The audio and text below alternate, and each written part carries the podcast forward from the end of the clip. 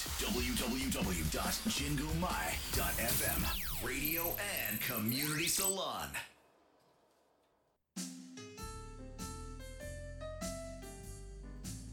DJ 7の七色レディオ。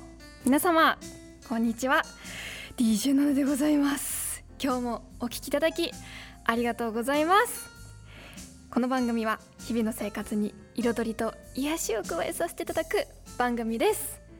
こちら原宿の神宮前からお送りしてまいります。さあ皆様今日もいかがお過ごしでしょうか？いやあのねもう最近はなんか頭では分かってるっていうか頭ではちゃんとこの言葉って分かってるのに口に出すとね話し出すと全然違うこと言ったりとかっていうのが多くてもうちょっとね頭どうしちゃったんだろうって自分のことを思ってるんですけどさっきもあのチュラバナナの収録があってあの満腹さんとねそのなんかねご祝儀の話になったんですけどご祝儀って頭の中で分かってて言おうと思ってたのになんかご祝儀って言っちゃってもう本当に恥ずかしいしなんでだろうなって思ってねこういうことありませんか？皆さん。どうなんですかね。なんかそういう時期ってしばらくね言い間違いが多い。本当に。だからね今日はもう気をつけてまいりたいと思います。今日もメッセージお待ちしております。ツイッターはハッシュタグ7ラジ。7は漢数字の7ラジはカタカナです。メールアドレスは7 at 神宮前 .fm 小文字で nana at 神宮前 .fm までお待ちしております。それでは7ラジ始まります。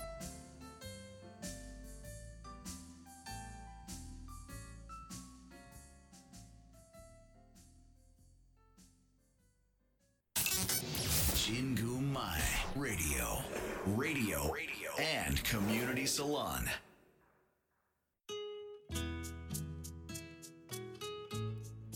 「DJ7 の Heart Warming Time」私 DJ7 が最近ほっこり心温まったことや温かいトピックをお伝えしてまいります。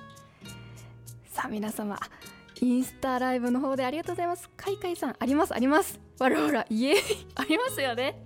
もう恥ずかしい。本当に間違えて恥ずかしい。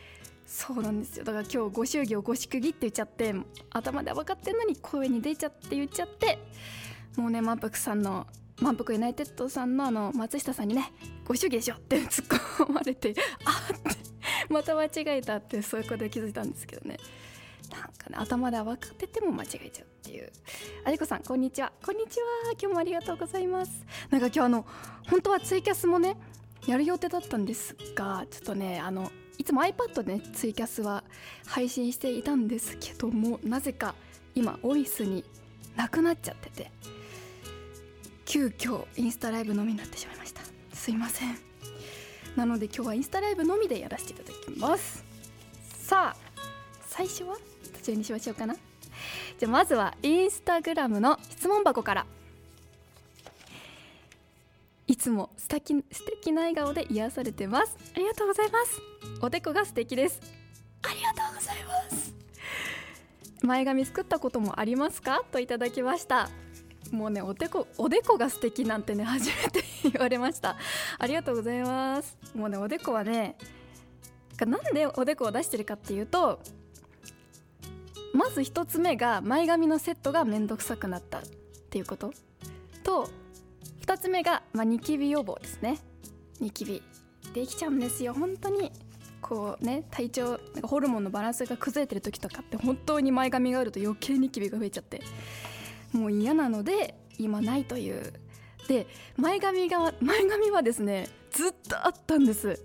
高校2年生くらいになるまでずっと前髪があってで高校2年生の途中ぐらいからもう伸ばして前髪をこうね邪魔だなって感じでどけさどかせるように伸ばしました。で社会人になってからは一瞬前髪作ったんですけど一瞬作ったんですけど 結局邪魔になってこうだから今ね伸びかけであのポニーテールとかの高い位置はいいんですけど下の方でお団子とかすると伸びかけの前髪がこベラベラここら辺出てきちゃってね。ちょっと今難しい時期なんですよ。あやこさん前髪セット気になりますね。気になりますよね。そう気になるんですよ。もうね前髪セット私今もなのかな。私がこう学生の頃前髪のセットといえばもうこう内巻きにするのが流行ってて。これがねまたうまくいかないと最悪なんですよ一日。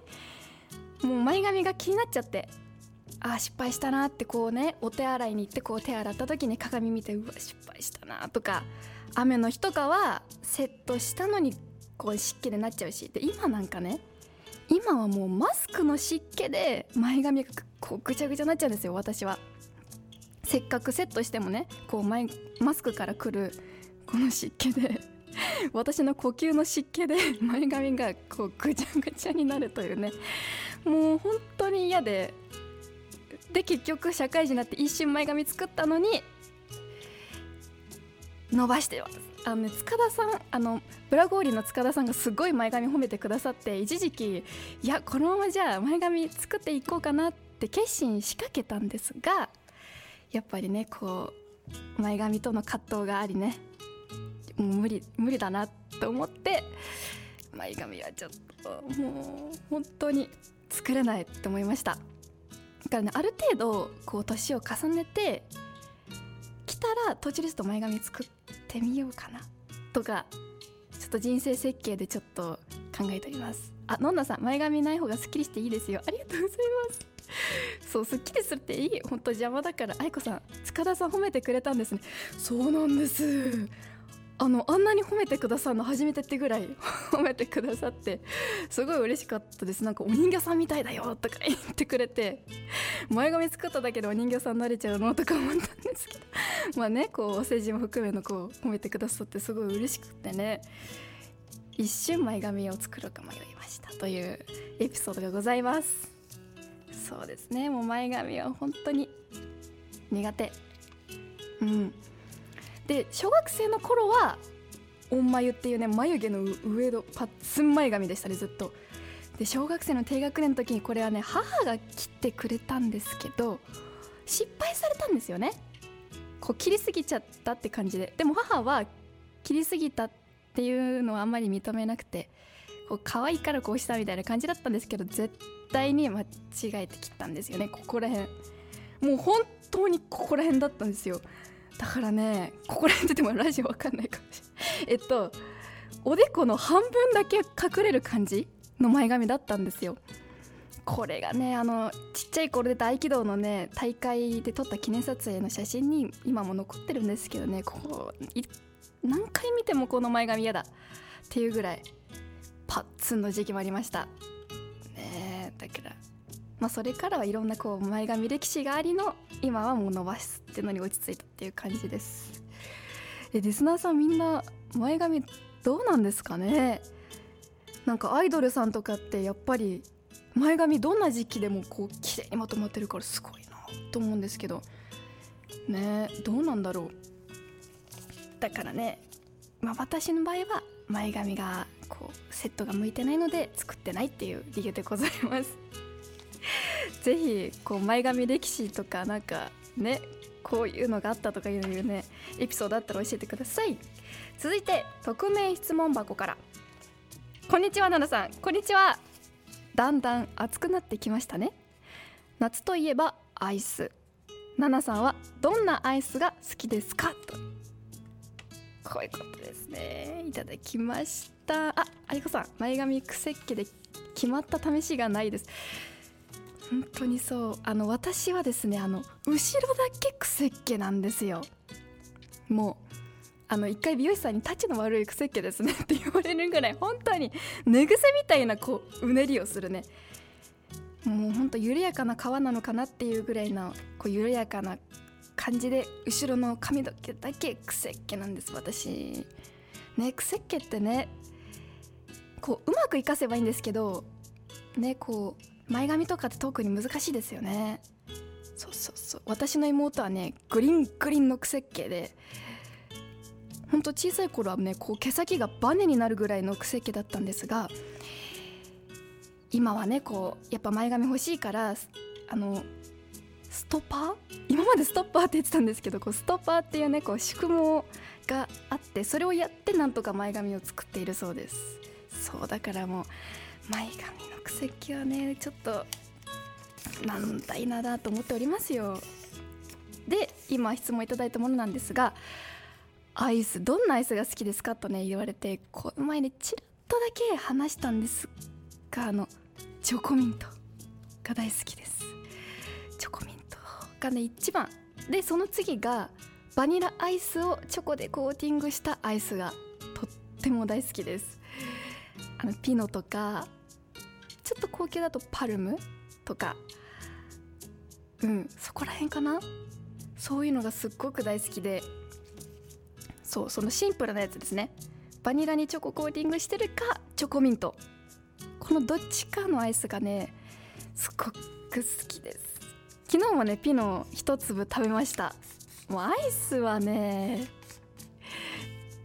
年中食べてます。こう冬はね寒いけどついつい食べちゃう。っていう。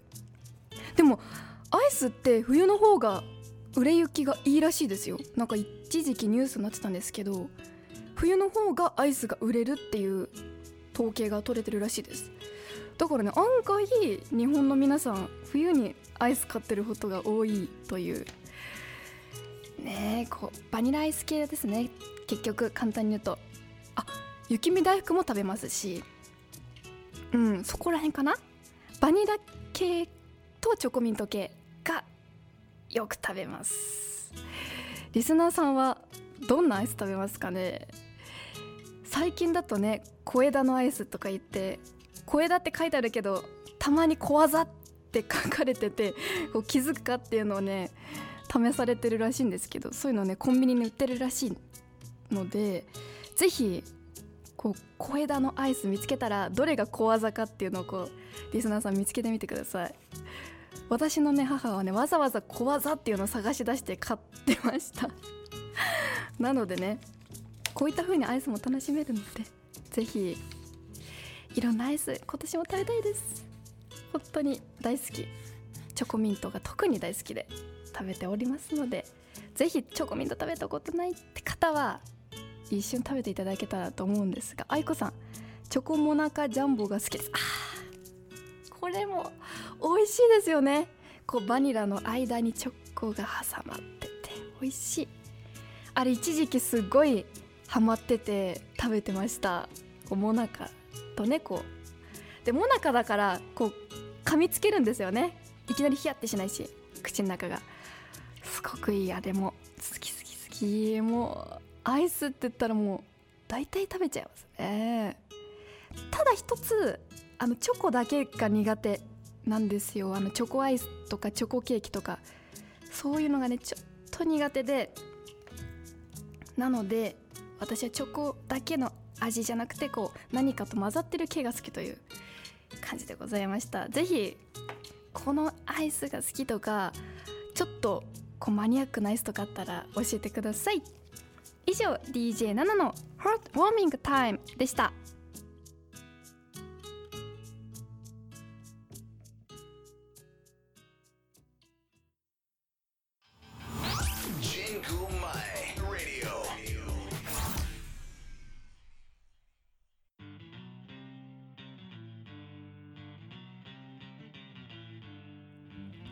DJ7 の I Realized このコーナーでは私が最近気づいたことや新しい発見をお伝えしてまいります。さあね今回はちょっと深いかもしれない発見でございます。あのねこうやっぱり誰しもこういろんなね人生があると思うんですがこう人生歩んできてこうねうん辛い過去とか傷ついちゃった過去嫌なこととかねたくさんいいこともあるんですけどそれをまあこう経ていく上でねこう嫌なこととか辛かったことっていうのがまあね人それぞれあると思うんですよみんな。でやっぱねこうそれを経験した後もやっぱね思い出しちゃったりとかしてねうんちょっとトラウマになりかけちゃったりとかあとは、うん、私トラウマになることが多いんですけどあとはねまたこうなんのかなとか思っちゃったりそういうのがねあってなかなかこう忘れられない。なんか、ね、いい思い出は忘れちゃうのにさなんか傷ついたことに限っては覚えてんのよね鮮明に。そこそこなんです。それをねもうどうしていくかっていうことをね最近なんかちょっと気づいたっていうか知りまして。なんかねこう人生をこう前を向前向く、まあ、前を向く前を向いてこう進んでいこうっていうのには過去の痛みとかこう傷ついたことにの中にヒントがあるらしいんですよ。だからそれを見つめ直すっていうのと、まあ、あとはねその傷ついたことをも例えば誰かに傷つけられたとしたらその人を許すとかいうよりも、まあ、その経験にこうありがとうって思えるようになればいいらしいんですよ。これがちょっとまあねなんだかんだねこう難しいなって思ったんですがでもねこれをやってみようかなって最近思ったっていうのがあるんですよこう初めて最近こう気づいてこれにそっかってねこう明るい、まあ、明るい未来っていうのもあれですけど変なのかな言い方変なのか分かんないですけどこう明るい未来を目指すなら過去の痛みの中にヒントがあるっていうことらしいんですよね。でこう前を向いて進んだりとかこう過去のことはとりあえずまあ置いといて楽しもうって感じで進むためにはこう過去の痛みや過去の辛い経験の中にヒントがあるっていうことでねこれなんか改めてちゃんとこのねこう文章を見て頭の中で考えると確かになーと思って。うん。確かにこの過去の痛みとかって必ずこう今前前に進んでいくために必要な何かが一番隠れているものが多いなと思って。過去の辛い経験はね。だからねこれなんかね耳が痛くなるような言葉だけどちょっとチャレンジしてみようかななんて思っているところなんですよ。リスナーさんいかがですかね？この言葉を聞いてなんかあそうかもとか思うのかそれともうーんって思うのかどっちかなと思う。私はあ確かになって思っちゃって。この言葉ね最近気づきをいただいたという言葉です。でも最近私よく周りの人に言われるのはなんか過去をなんか見つめうん過去なんか過去のことをよく言われるんですよね。ああこさん全て身になっている気がします。本当にそうですよね。なんか今思えばなんかあんなあんまり辛くなかったかなってことも過去は辛かった。本当に辛かったってことたくさんあると思うんですよね。当時は。だからきっと今思うとそうでもないなってこと思えてるってことはきっと一歩進めてる証拠なんですよ。きっとそういうことこの言葉の意味はきっとそういうこと。でもねまだまだそういうねあの時やっぱ辛かったなと思えちゃってる部分がある時はそれこうあの時はなんかまだまだだったなとか思えるぐらいのねなれるようにねこう過去の経験辛い経験に感謝をするという。なんかね難しそう。簡単そうで難しそうな話なんですよこれ。簡単そうに見えて案外こうすんなり全部できるかなっていう思ってるんですがちょっとやってみようって思っているところでございます。そうあ野田さん。そうそう人生それでいいのよ。本当ありがとうございます。そうそうみたいです。なんかもうそうなんかね今こう人生歩んでて過去ちょっと経験したなんか辛かったことがこう重なる瞬間がたまにあってね。なんか似てる状なんか風景とか感じそういう時にああまたなっちゃうかもみたいな。ねそういうことがあると思うんですが、まあ、その過去はあの経験させてくれてありがとうってその嫌な過去に感謝するっていうことみたいです。だからね早速もう今日からやっていきたいと思います。でねこうもうこう1年くらいしてどうだったかってちょっと発表していきたいですね。次の1年ぐらい経った後のラジオで過去に 過去の失敗辛い失敗や辛いことに感謝した結果どうなったかっていう。頑張ります。こう企画にすればきっと頑張れるはず。なので皆さんもリスナーさんもねもしこういったことがあってなんか前に進めないなとかあったらちょっと過去に感謝をするっていうことをやってみてはいかがでしょうか。以上 DJ7 のハートウォーミングタイムでした。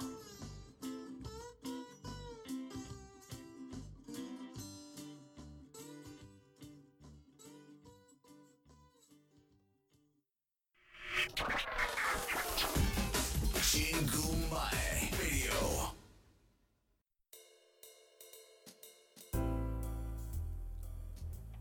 七色レディオ最後のお時間となりました。今日も最後までお聞きいただきありがとうございました。あいこさん頑張りましょう。頑張りましょう。私も頑張ります。ねみんなそれぞれいろいろあるので頑張っていきたいと思います。過去に感謝やってきます。さあ今日のね今日紹介させていただく曲はもう最近出会ったばかりの歌手さんです。あのどこで出会ったかって言いますとあ、まあ、じゃあまず先に曲紹介しますね。伊勢光恵さんの「青色ソフィー」っていう曲です。でこの方のこの曲に出会ったきっかけが TikTok なんですよ。TikTok もうすごい今今すごいですね。TikTok っていうのは本当こんな無料でっていうかあんななんかね無料でこうライブ配信で曲聴けちゃったりとかして本当に贅沢だなと思うんですけどここでねたまたま見かけたこう歌手さんがいてついね聴き入っちゃったんですよそのライブに。で CD を買わせていただいたっていうでちょうど昨日届いた月曜日に 6, 6月14日の月曜日に CD が届いてもうほやほやなほやほやなんですけどこのね曲は本当になんかね温かい。言葉がなんか日本語がね綺麗だなと思って言葉がが曲を聴いてて言葉が綺麗ってねなんかなかなか思う瞬間って今まであんまりなかったんですけど久しぶりに綺麗だなってなんかいい曲だなとか楽しくなるなとかあるんですけど歌詞が綺麗ってね思ってあとねその方のねこう気持ちが乗ってる感じがすごい伝わったしこう自然体で歌ってる感じとかがすごい惹かれちゃって好きになりました。愛子さん TikTok からヒットする曲ありますよね。そうなんですよ。今すごいいろいろあって。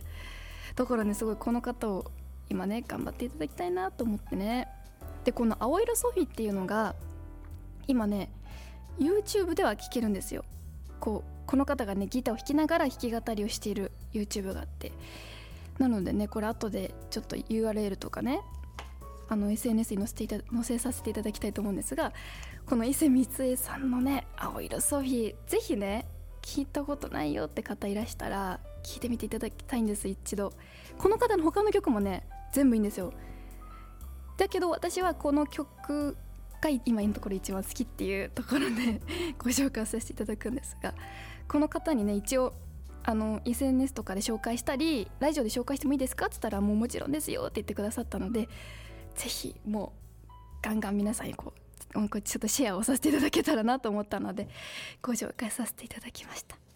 ぜひちょっとね伊勢光恵さんって調べて見るか私の SNS からちょっと飛んで聞いてみてください。ここまでは私ナナがお送りいたしました。今日も素敵な一日をお過ごしください。